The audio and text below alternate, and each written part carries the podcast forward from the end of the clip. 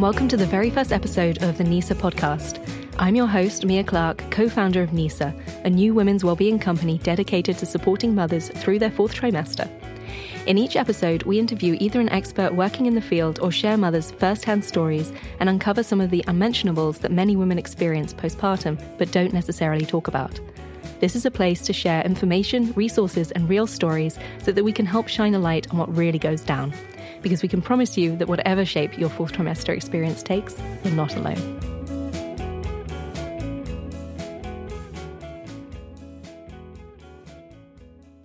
Today, we're so excited to welcome our first ever guest, Katie Collins. Katie works as a labor and postpartum doula through Birthways, a fantastic Chicago based resource for labor support, postpartum care, breastfeeding help, doula services, night nurses, and more. Founded 25 years ago by Karen Lang, Birthways was actually one of the first organizations to focus on postpartum and recognize that the care and support women need through pregnancy and birth should be extended through that fourth trimester period as well.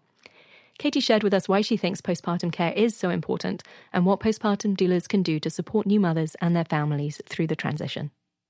So, uh, postpartum doulas are awesome and they provide that support afterwards. Everybody kind of comes to needing needing support after you have a baby and sometimes if for example, if you don't have family in, in town, what does that look like for you? If your partner has to go back to work, how how are you going to make sure that you um, get support during during that time? And we like to think of the postpartum time within that first year. Um, so you know, when baby comes out, that could be an easy transition for you. And six months later, you could really be hit with with some hormones and emotions and and kind of trying to figure it out. And so, really, that first year is a great we like to look at that whole first year in terms of providing care. Um, I love that because I think you know quite often we talk a, a lot about the fourth trimester, right, and mm-hmm. a kind of three that kind of immediate three months. Um, mm-hmm. But I love the point that you're making that in fact, yeah. you know, postpartum that postpartum period actually yeah. lasts for a year. Yeah.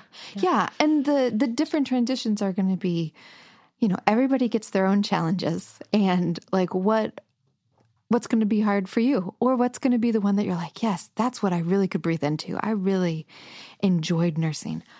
Um, you know, for example, like I had a mom who whose baby started sleeping through the night and that's when she developed postpartum depression.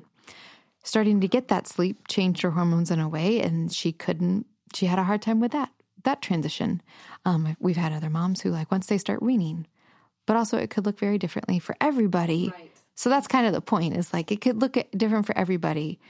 And at all points, you should be able to reach out to someone. Um, and doulas are great because, I mean, in the spectrum of reaching out, um, there's definitely your support group. So your partner, your your friends, your your people that you should be connecting with, to say something feels off, or this is just hard. That's okay. Um, so, you know, we talk a lot about support groups, talking to other moms or other people in your community. Maybe that's just going down to the coffee shop and saying hello to the barista once a day. Okay, great. So, really reaching out. And then the next tier is like there's mental health professionals out there that are really helpful in terms of identifying and normalizing experiences, but also like putting in perspective where you're at and creating expectations with you that maybe aren't realistic. So, it's kind of that psychotherapy um, model, there's cognitive behavior model, there's a lot of all these models, but then that doula is kind of that support who's separate from all of that. So they're not a medical health professional and they're that postpartum doulas that going to come over and they're going to just hold space for you as you go through this, but also hold you a little bit accountable um, for your for your journey and process and make it easier. So, an example of what a postpartum doula does is like you know um, I, I, did a lot of daytimes um, and I would go over and say what needs to be done today. It's that extra hands that you can tell me to do anything and I would love to do it. And sometimes that is like, hey, I need you to hold my baby while I go to the Walgreens. Yes. or maybe that's like, hey, I really want to hold my baby, but the laundry definitely needs to get done. Or, you know, like, oh, it's it's driving me nuts that the blinds aren't clean. Like I'm sitting here breastfeeding all day and the blinds aren't clean. or like, um, you know, like we just don't, we're transitioning to bottles. We, we don't have a system. Uh, help us with that. Um, it's those things that are just going to make it a little bit easier. Mm-hmm. Um, you know, and I think too, especially with, with moms with, um, postnatal mood disorders, I think, um, I for example, I had a mom with uh, postpartum depression. She was seeing a therapist. She, uh, the family was very aware. They hired me to come over in the mornings. Mornings were hardest. Um, and I think we spent about three months together. And usually I would come in and the baby, I would be given the baby and she would go take a nap. That's great. Um, and then around, you know, as we got a kind of three months in, she would, instead of giving me the baby, she would say, I'm actually going to bake something. And it, it's, you know, it's postpartum, the work, unlike labor support, it's the work of showing up and knowing that like change doesn't happen over a day.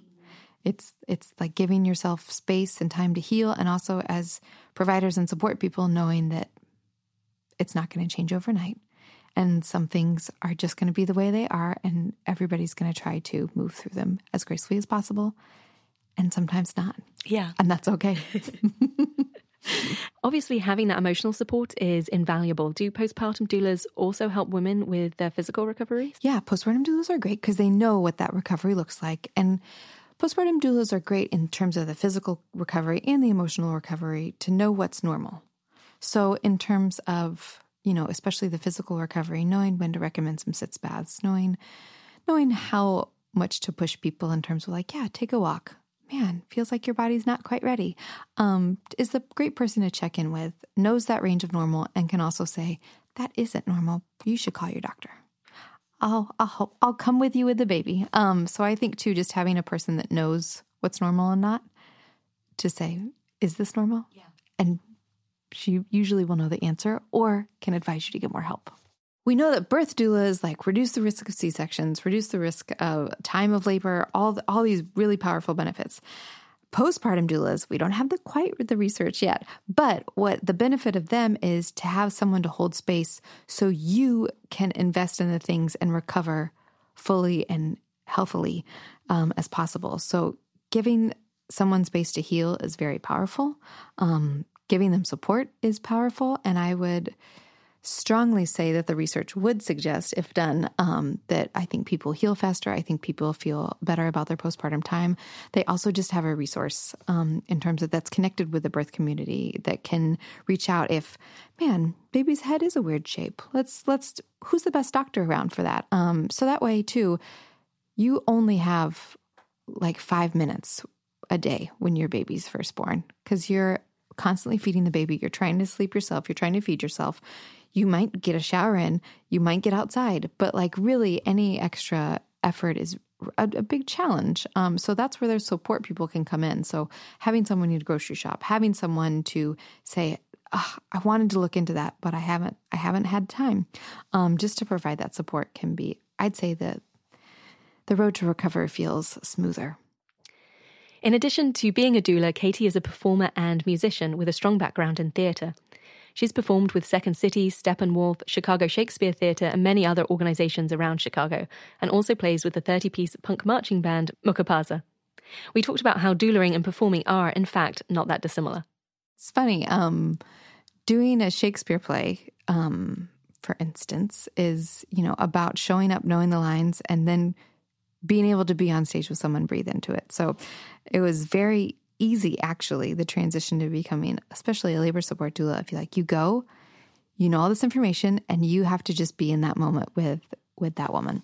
Um, so it actually was a great transition and also gave um you know i'd say as an artist there's like transitions that you go through naturally in your artistry like things that you're pulled to themes that you're drawn to um stuff like that. And being a doula really kind of fulfilled that like I show up and I'm using my kind of theatrical skills to show up and like know my know my part, but also like I'm getting to affect moms and like help and it feels different. Mm-hmm. And I'm um, sure it, it, requires you to be so present in that mm-hmm, moment, but mm-hmm. also maybe flex some of those like improv skills. Yeah, whatever, you know. Yeah, yeah, yeah, mm. yeah. I've worked with Second City, and I really enjoy that. Um, so there's part of me that like just really likes that showing up piece. Um, and I just am really passionate in terms of like women's journeys um, and women's rights and reproductive health.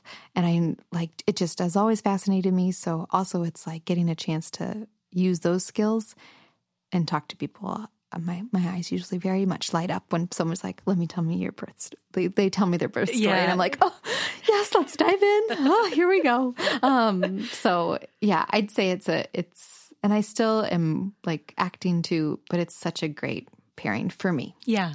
Yeah. Katie is also bringing these various facets of her work and passions together in a brilliant new web series called The Doula Is In, which unpacks topics to do with pregnancy, birth, and postpartum and serves them up in a really fun way with original music and humorous graphics created alongside other female artists in her community. Katie started The Doula Is In after talking to a few close friends in their late 20s and 30s who were maybe considering having a child one day, but collectively came to the realization that they in fact knew next to nothing about the realities of doing so. Of course, that's something that many parents uh, to be um, also feel. So, The Doula Is In is Katie's answer to that, a way to share her knowledge with people in a hugely entertaining way so that they can feel calmer and more in control as they go through pregnancy and building life as a family you know, I certainly found for myself that once I became pregnant, I learned a lot about pregnancy, and you know, I was concentrating on that and concentrating on on learning about birth, and just completely neglected to think about all the other things that happen right Yeah. afterwards. Yeah. so I would have found something like this so invaluable, and I just love how um, you know you're tapping into this amazing community of women making it um, together and it's just it's so informative but it's also just so fun Yeah. to watch you Yeah, know? and like our bodies are actually crazy, and They sure. I feel like it shouldn't take birth to show us that, but like it's just crazy what um yeah what women go through. Yeah, yeah. Um, so let's dig in to postpartum a bit more in the fourth trimester. So, um, what would be your top advice for mothers to be preparing um, for postpartum? How can they kind of set themselves up and their partners too? Yeah. Um, help set them up for success. Mhm, yeah. So I'll back it up a little bit of like I think, you know, we in even childbirth education of like you get pregnant, like you're preparing the whole time to have a baby.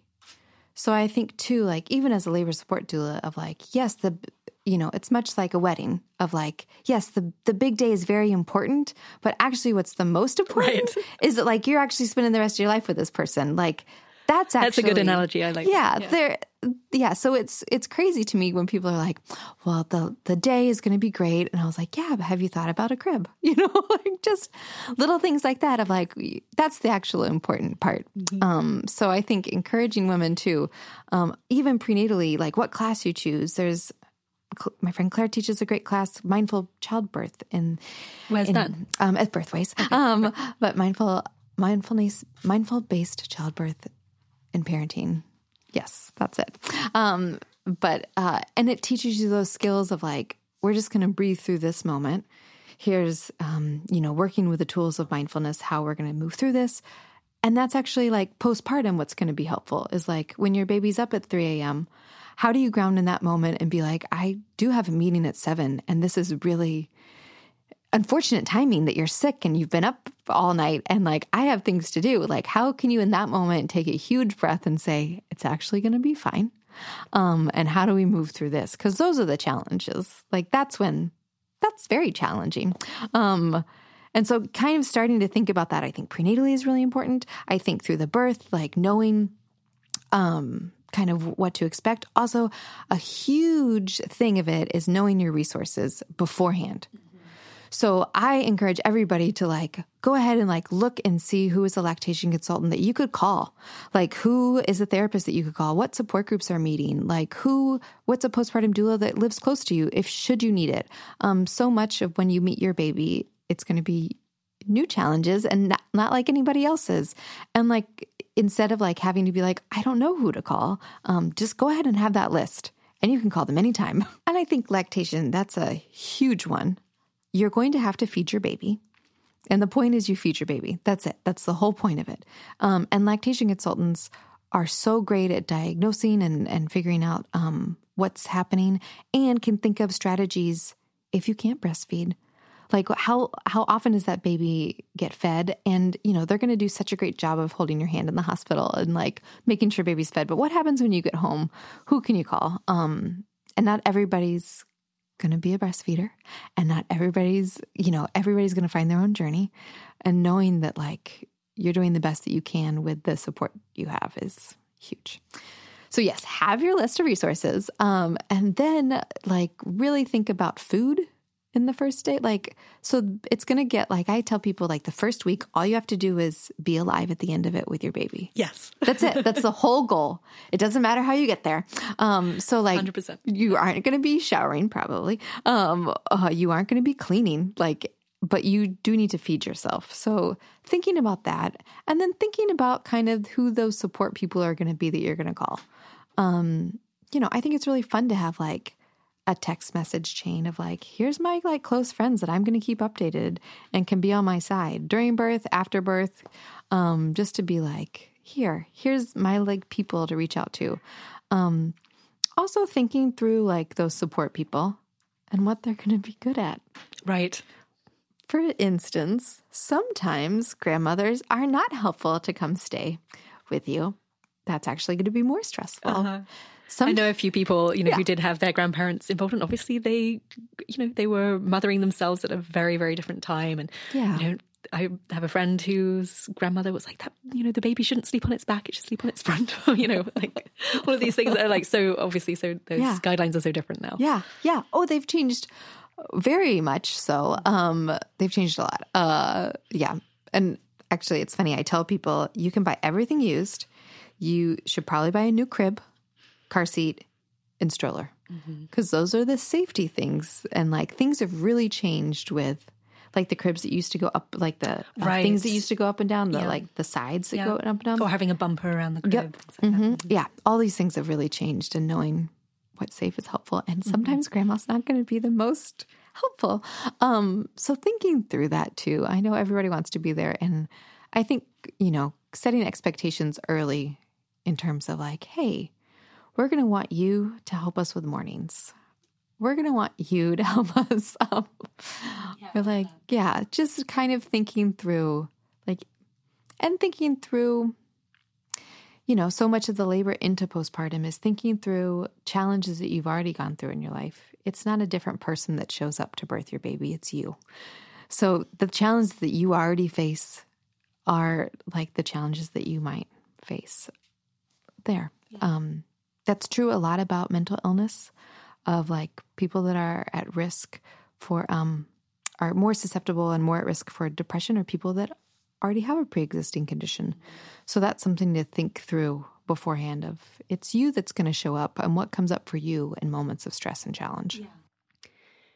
You talk on The Doula is In about how no topic is taboo. At NISA, we talk a lot about uncovering the unmentionables, those things that we still collectively shy away from discussing, but that are in fact incredibly important for us to be talking about as we share our experiences and stories. So I'm curious, what are some of those taboo topics you see your clients dealing with? So many, and I talk about them so often, so I don't know. Um, but Nothing's taboo for you. I know. I was like, I mean, I regularly go pe- get people depends, and like, um, you know, I think, uh, yeah, the healing, the physical recovery can be pretty taboo to talk about, um, and the, you know, setting realistic expectations, and I think I really enjoy a powerful image of women that are still recovering that look very pregnant because that is true. Um, and I think that um, no one just gets to get their body back. No, I mean, I, I myself, I, it changed a little bit because I had some close friends give birth, um, you know, within that sort of first two years before me. But um, yeah, I certainly before that had no idea that you I mean you really look five months pregnant after you give birth. Yeah. And Yeah, that's totally normal. totally normal. Your body's been through a lot. Like, let's not expect it. It took like nine months to grow the baby. I always say, like, give yourself nine months to put your body back. Totally, at least. Yeah, I at still have my. least. Uh, Yeah, yeah, beautiful. So does. She yeah, exactly, exactly. I love that. Didn't she say my fupa and I are like meant to be right now? Or Yes. something. I love that. God, I loved it. Um, because yeah, like don't and and two, you're you're different. You're now a, a mother. Like, why should your body be different? Um, so I think that's something that we should talk about. I I really think we should talk about loss more. Um, miscarriage is really common, and it's a really hard thing to go to through. through.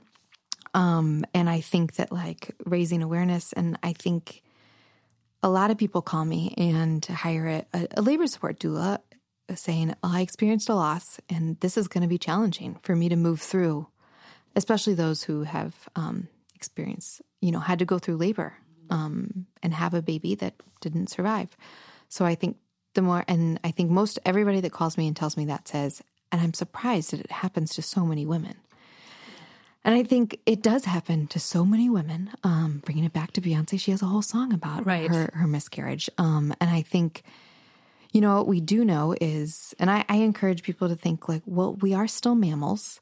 Um, a lot of mammals, um, y- your body, your uterus is a really powerful muscle that never gets used before you have a baby and then it gets used a lot and it becomes very good very quickly. Um, that's why a lot of times that that uterine muscle is you know takes a long time for the first baby but by your fifth or sixth baby man it really knows what to do. Right.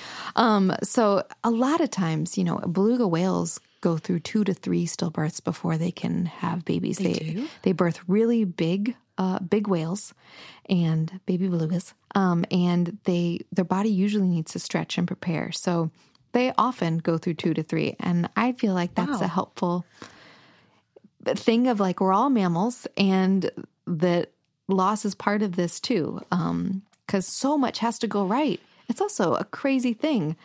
And a lot of times the body, bodies and babies protect themselves. So mm-hmm. if it's not developing the way it should, your body knows that it's not right and it's not time. Yeah. Um, so the more we can talk about that, the better.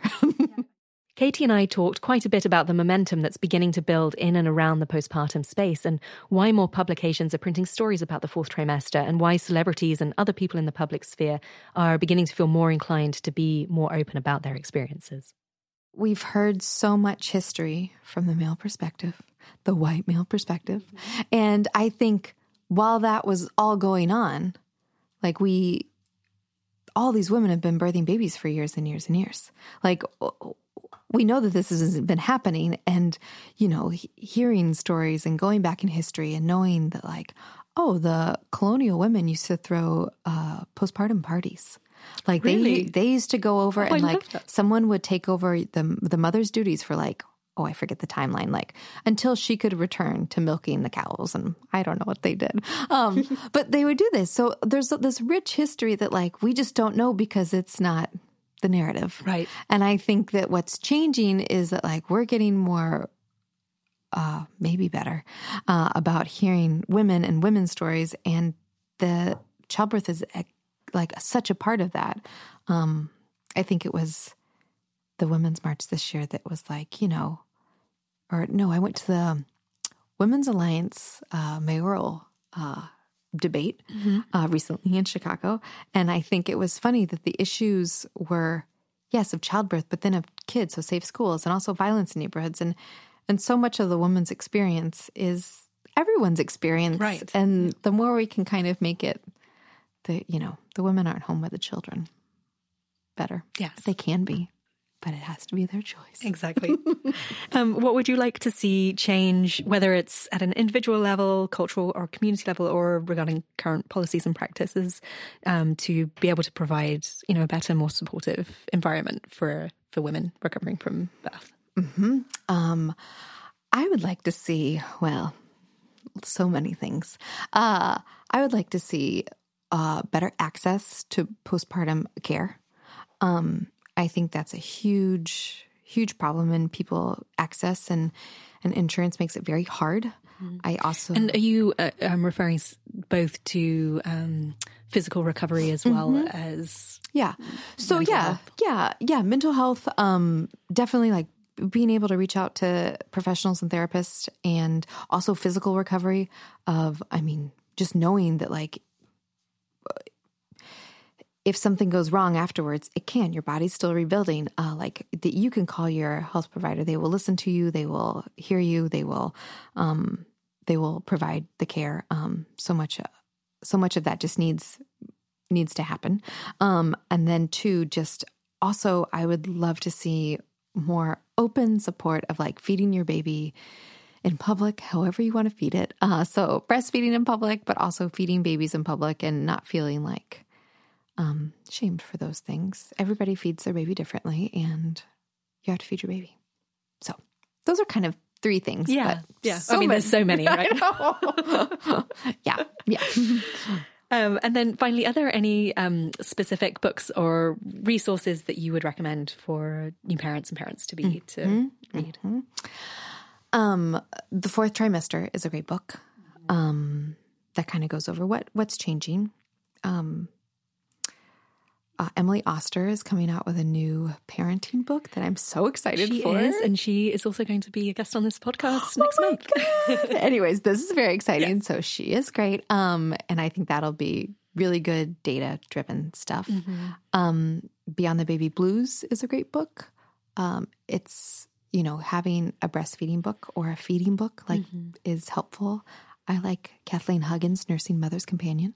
Um, but La Leche League has a great book. Um, Safe Sleep by the Leche League uh, is a great book in terms of it goes over co sleeping, but also not. Um, it's a great thing to just educate yourself and like, you might fall asleep with your baby.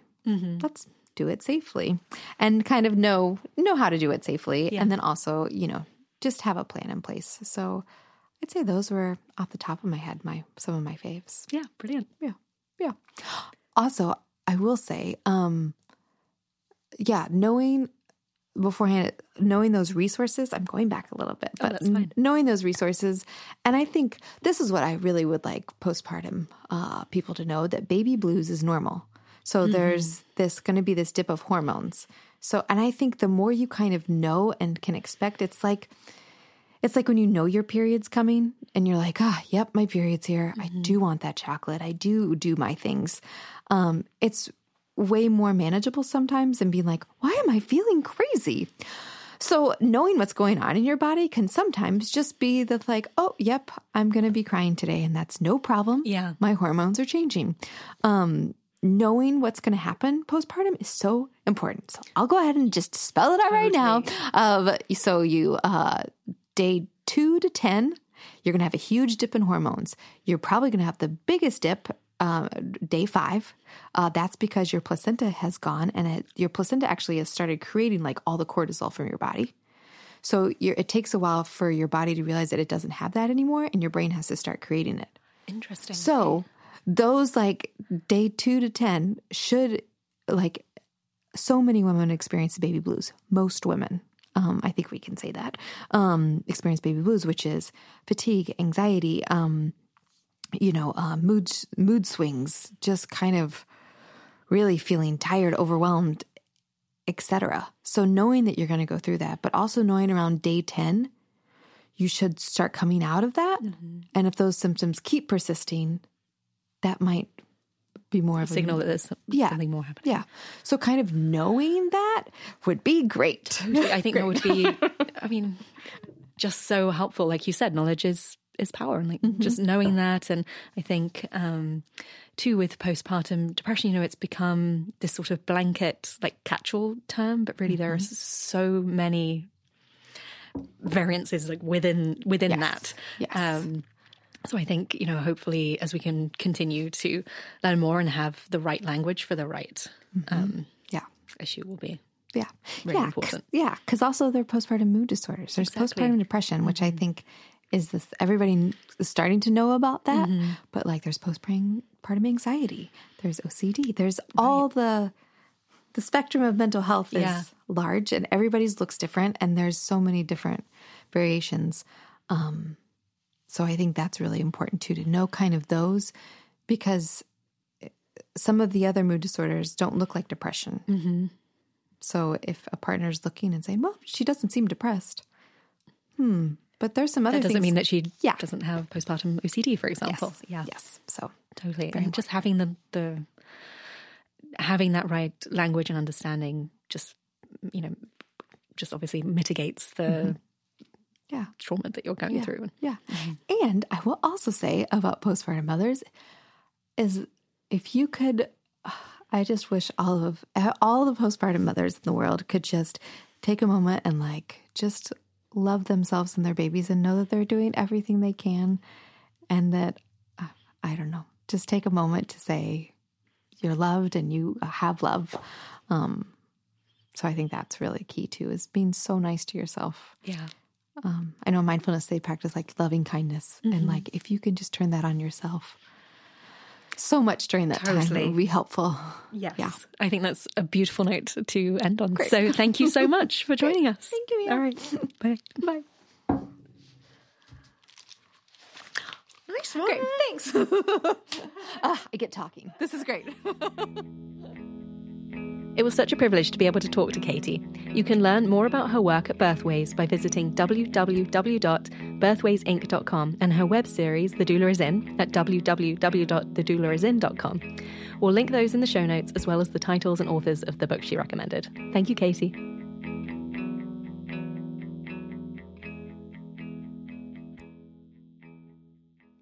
Okay, I'm here in the studio with NISA co founders Eden and Aubrey, and I'm going to turn it over to Eden to introduce a section that we'll be wrapping up every episode of the NISA podcast with, which we're calling The Unmentionables. So, Eden, what's this all about? Great, thanks, Mia. At NISA, we want to share real women's stories so that we put real language to transformations. So each episode, we're posing a question to you, our listeners, that explores an unmentionable topic. And we invite you to share your answers, thoughts, stories, journeys. Please call us at 336 Hi NISA and leave us a voicemail. We'll play it on the next episode and discuss. That is 336 Hi NISA. And of course, you can always connect with us on our website, nisacare.com or Instagram. Being our first episode, we're actually posing two questions for you all. First, what are your unmentionables? We're just getting started with this podcast. Are there topics that you'd like to hear tackled? Let's turn it up and dig in. Also, we'd love to know a big one. Motherhood is altering. How has it shifted your creative identity? What lessons have you learned, maybe are still learning? Please call and leave us a message. We'd love to hear from you. 336 Hi Nisa. All right, that's it for today. Until the next time, go forth.